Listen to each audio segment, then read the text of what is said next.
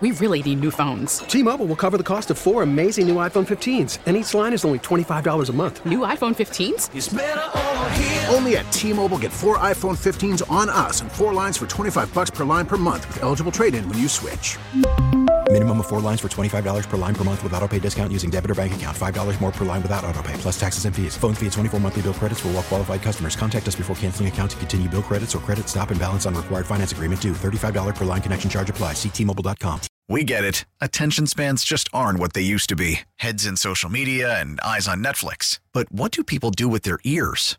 Well, for one, they're listening to audio. Americans spend 4.4 hours with audio every day. Oh, and you want the proof? Well, you just sat through this ad that's now approaching 30 seconds. What could you say to a potential customer in 30 seconds? Let Audacy put together a media plan tailor made for your unique marketing needs. Advertise with Audacy. Visit ads.audacy.com. Bring on the Bucks. A big thanks to all of our guests today. Jim Owczarski was great. We talked with Mike Florio and Adam Hoge stopped by the show. Thanks for giving us the space to talk a little bit about the Cubs and talk about Tua. Excellent work as per usual by my partner, Laila Rahimi, who will be back tomorrow and Friday for our show. You're in for a treat for the rest of the afternoon because the Bulls play a huge game against the Bucks. I don't know if I can think of two people better on the scores roster, unless we're talking about Chuck and Bill, to to host the show to talk about this than the two people that we've got in here, Gabe Ramirez and Mark Schanowski. Hello, men. What's up? Hey, what's going on? My uh, my cheeks are still hurting from smiling so much with the the amount of time we get to spend on the Bulls today. Oh, good. Yeah. So y'all are ready. I'm yeah, not- we're going to talk some basketball. There's no question about it. I've been trying to pre, warm up, pre, Mark. Pre-game on the Yeah, score. I've been trying to warm up, Mark, and like throw feelers out there, but I, so I'm I still feel like I got to get there with the Bull stuff. You know, it's like I, I want to make him as excited as I am. Ask him about the tank years. Oh my goodness. Pre and post for all those years. Fred We- Hoiberg, Jim Bless- Boylan. That was a lot of fun. Bless you, you sat through a lot. Oh my goodness. That was tough. I go back to the Tim Floyd era though, so that was dark uh, dark times for Bulls fans too. That's right. You do go back to the Tim Yeah. Floyd era.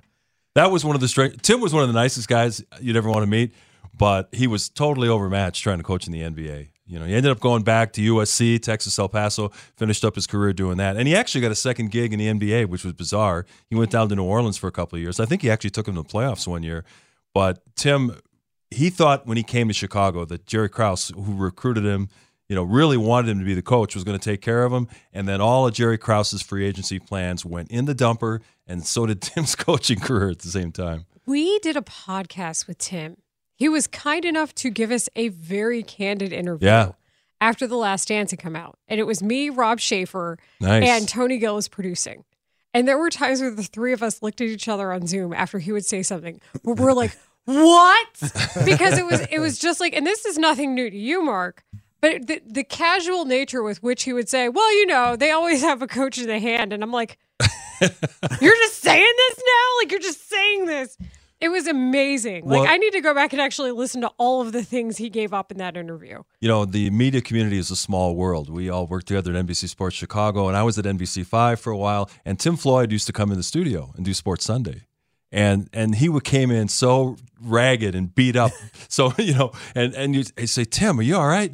He goes, Oh man, he goes, I don't sleep very well No. because he thought he was going to get a veteran team. That that Jerry Krause had told him, we are not going to let this die after Michael and that whole group leaves. We're going to bring in premier free agents. We're going to get top draft picks, and it's only going to take a couple of years. We're going to be back on top again. Well. We all know it didn't work. The the great free agency of uh, 2000 uh, didn't exactly materialize the way they hoped. And he alluded to that too. But man, to live it is another thing, Mark. Oh, Benny yeah. the Bull back out to the airport. yeah, trying to get Tracy McGrady. That get was Tracy hilarious. McGrady out here and all that good stuff. L- let me ask you both, and I know that you guys are going to talk about it more in depth as the four hour show goes on. Gabe, I'm going to start with you on this. Sure. Did you think the Bulls were fixed during the three game win streak? No, no, you couldn't have thought that at all. I mean, if you really watched those games and saw how they panned out, they were pretty much carbon copies of the games that happened earlier in the month. They just happened, the ball just happened to bounce in the favor of the Chicago Bulls. But Zach, when Zach says things like, "Hey, we took the team for granted," you got to be a really good team in a really good place in order to say things like that. That that upset me. Yeah. To hear him talk like who are y'all to be taking any team for granted? And I talked to Sam Smith yesterday about it, and he said it was more player speak than it was like a believable statement from Zach LaVine. But I, I just don't think they took him lightly. I think they came in to play, and they just got beat by a younger, more athletic team that was really out there. Like, you got to understand, the NBA, everyone's trying to prove a point, right? It depends on the night. And you heard Zach and DeMar talk about, hey, why is our record really good against good teams? Well, we feel like we want to play up to that level. Well, so does everybody else when they face the Chicago Bulls. They know who's on that team. They know it's Vooch. They know it's DeMar. They know it's Zach. And they want to test themselves as well. Where are we at in the scope of the NBA? Are we at the are we at the bottom where our record says we are? Or are we in this mushy middle where the Bulls are as well and can prove it by going out and beating guys like that? You know, when you said younger and more athletic, I just had a shiver go down my spine. Yep. I heard that phrase a few times during the uh, Gar Pax era. But back to your original question, you know, the thing that really struck me in the last couple of weeks, not just over the last four games, was some of the comments from Billy Donovan during his post-game news conferences. Talk about being candid. You know, talking about re- regressing to the mean and how we got lucky last year with DeMar hitting those last second shots and we won all these close games. Why would you say that? You know, Because he signed an 'Cause you got a extension. contract. well, he's got he's got security, but what he's doing is he's really putting his GM on the hot seat. He's saying that I don't have the roster to win consistently. That DeRozan's heroics made us look better than we were last year. But don't you think when you heard his comments in the offseason at Summer League when he was talking about Lonzo and he brought this up as well after we'd thought that they had their team on the floor, that that was kind of the same thing? Like it was a cry for help in a way. Darnell Mayberry, of course, on the case in the offseason where these comments lived. Well, he lit the match yesterday, didn't he?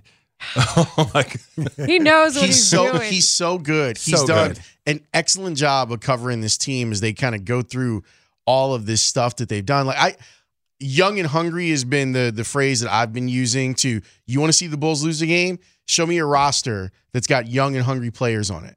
Because that's where they struggle. And and to get back to your point, Gabe, like the beginning of that game, that's all it was against the Rockets. Oh, we're just gonna go to the bat. You're not gonna guard the basket. Oh, we'll just go to the basket. You're you're not gonna ch- on switches come out to the three point line. Awesome. We love shooting open three pointers, and they did that all game. And even when the the Bulls push back and they end up taking the lead, they they had built up enough confidence throughout the game where they were like, no big deal. You know what we'll do? We'll just keep going to the basket and we'll keep catching Vooch in a switch and him not know what to do and no one help him out. Or when the ball swings around the perimeter and the Bulls do a terrible job of helping the helper on their defensive. It's just, it is so frustrating to watch them like as the game playing out. Like, y'all are better than them. Why are you allowing this to continue to happen? Well, your two best players, DeRozan and LaVine, both said that they didn't come out with the right intensity. They've got to play harder. You don't want to hear that from your veteran players. They should know when a young team comes in, only has three road wins, they got nothing to lose. You know, they're they're just going to come in, they're going to play free and easy. They made 11 of their first 13 shots most of the time because they weren't guarded. And the Bulls were, were jogging back and forth down the court. You're down 23 to 5, and then you fight so hard to get back. And then, as you mentioned, Houston said, We can win this game tonight. And they did that. And they didn't do a good job in pick and roll coverage. Sengun was getting right to the hoop, no resistance. It was just, uh, you know, to give up 133 points to a, to a team like that made no sense because, you know, Houston went to Boston the next night and they got pounded. So, what I loved about their approach to the game is that it's a it was a microcosm of what the NBA is right now. Because what they were looking for was we're gonna dunk it or we're gonna shoot a three The point. driving dish was there all night. That, that- that's the NBA now. If you're gonna take a, a, a two pointer, make it the highest percentage shot that you can find. And that's one of the issues with the Bulls is that they're a team that takes a lot of bad shots. They take a lot of long twos. Step back. What I wanted this year for DeMar, because I know DeMar is a big Kobe stan. I wanted him to mirror what Kobe did at the end of his career, which was take four three pointers a game. Four. And this is one, this is the, the second best or third best two guard in the history of the NBA. Some would say the best.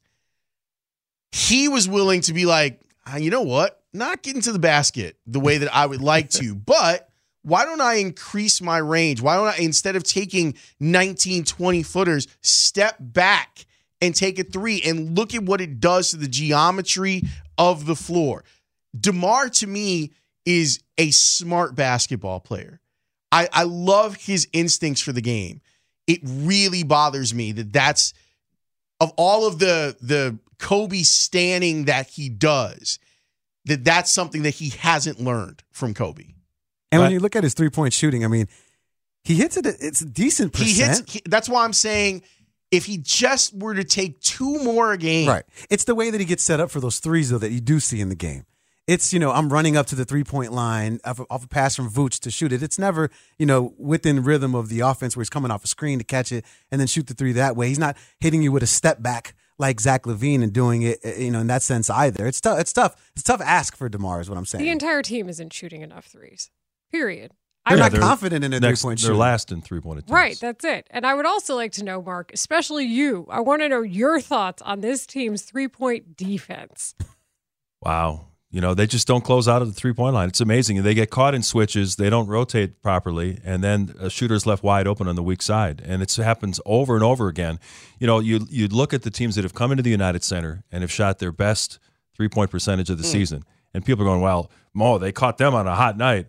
Well, there's also a reason that there's no defense there. It makes that shot a whole lot easier. I mean, these teams that are coming in, and it's usually right off the bat. They've, they've dug themselves into huge holes because they don't they don't defend the three point line, and, and teams get confidence and they get out to a nice early lead, and then then you got a tough night ahead of you. I think the Rockets, their season high for three pointers in a game coming into Monday was 11. and then they hit 17.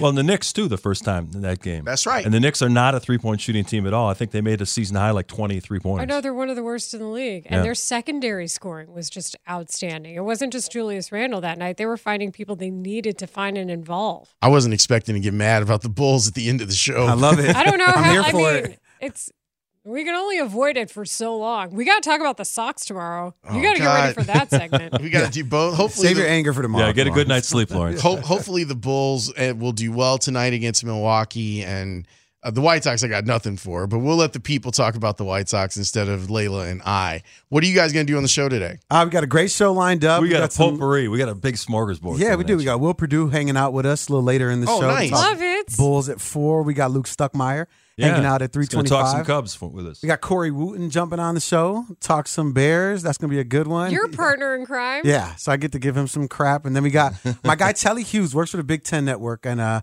uh, for Fox Sports up in Milwaukee. He's gonna jump on and talk some Big Ten uh, college football as well. Wouldn't he that be brings cool? some joy to his reporting. He Telly. does. He's Yeah. a good guy. I Wouldn't like. that be him. cool if there was an all Big Ten national championship game? I'm not expecting it necessarily, but that'd be great. It was Ohio State, Michigan. It'd be funny.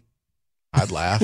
Talk to the Bama guy. I'd, I'd, I'd laugh at Georgia. I've missed that Mark Schanowski dry dagger of humor, just directed straight. It's it still exists, just not always in your presence anymore. I know that sucks. Selfishly, I'm, I'm enjoying this right now. It does exist on the Give Me the Hot Sauce podcast that that Mark does with Stacy. It's great. You are in for a treat with these two taking over in the afternoons. Boys, have yourselves a wonderful show, and we'll see you soon. All right, Lawrence, thanks a lot. Laila, great to see you. Congrats on all your success. I see you everywhere. well, same to you, Mark. Like those of us with with hustles on hustles, we love to see it. So. yeah. and Don't- nice to talk hoops with you. Ah, I feel better. And we'll continue to talk hoops on the other side. All right, Gabe Ramirez, Mark Schanowski. We'll be doing our thing next right here on Chicago Sports Radio, 670 The Score. We really need new phones. T-Mobile will cover the cost of four amazing new iPhone 15s, and each line is only $25 a month. New iPhone 15s? Only at T-Mobile get four iPhone 15s on us and four lines for 25 bucks per line per month with eligible trade-in when you switch. Minimum of four lines for $25 per line per month with auto pay discount using debit or bank account. $5 more per line without auto pay, plus taxes and fees. Phone fee at 24 monthly bill credits for all well qualified customers. Contact us before canceling account to continue bill credits or credit stop and balance on required finance agreement due. $35 per line connection charge applies. Ctmobile.com. Protect oh, your oh, vehicle's engine with a full synthetic oil change and save with Mobil 1 at O'Reilly Auto Parts. Purchase five quarts of Mobil 1 full synthetic motor oil and receive a $10 O'Reilly gift card after rebate. See store for details. With your Mobil 1 purchase, you'll also receive two times points during O Rewards Bonus Points Month at O'Reilly Auto Parts. Oh, oh, oh,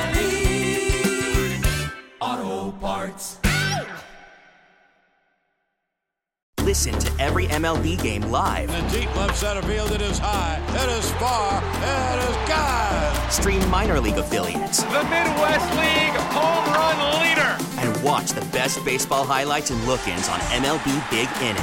MLB At Bat is your all in one live baseball subscription for only $3.99 per month. Deep left field, it's going to go. Alvarez ties the game. Subscribe to At Bat within the MLB app today. Major League Baseball trademarks used with permission.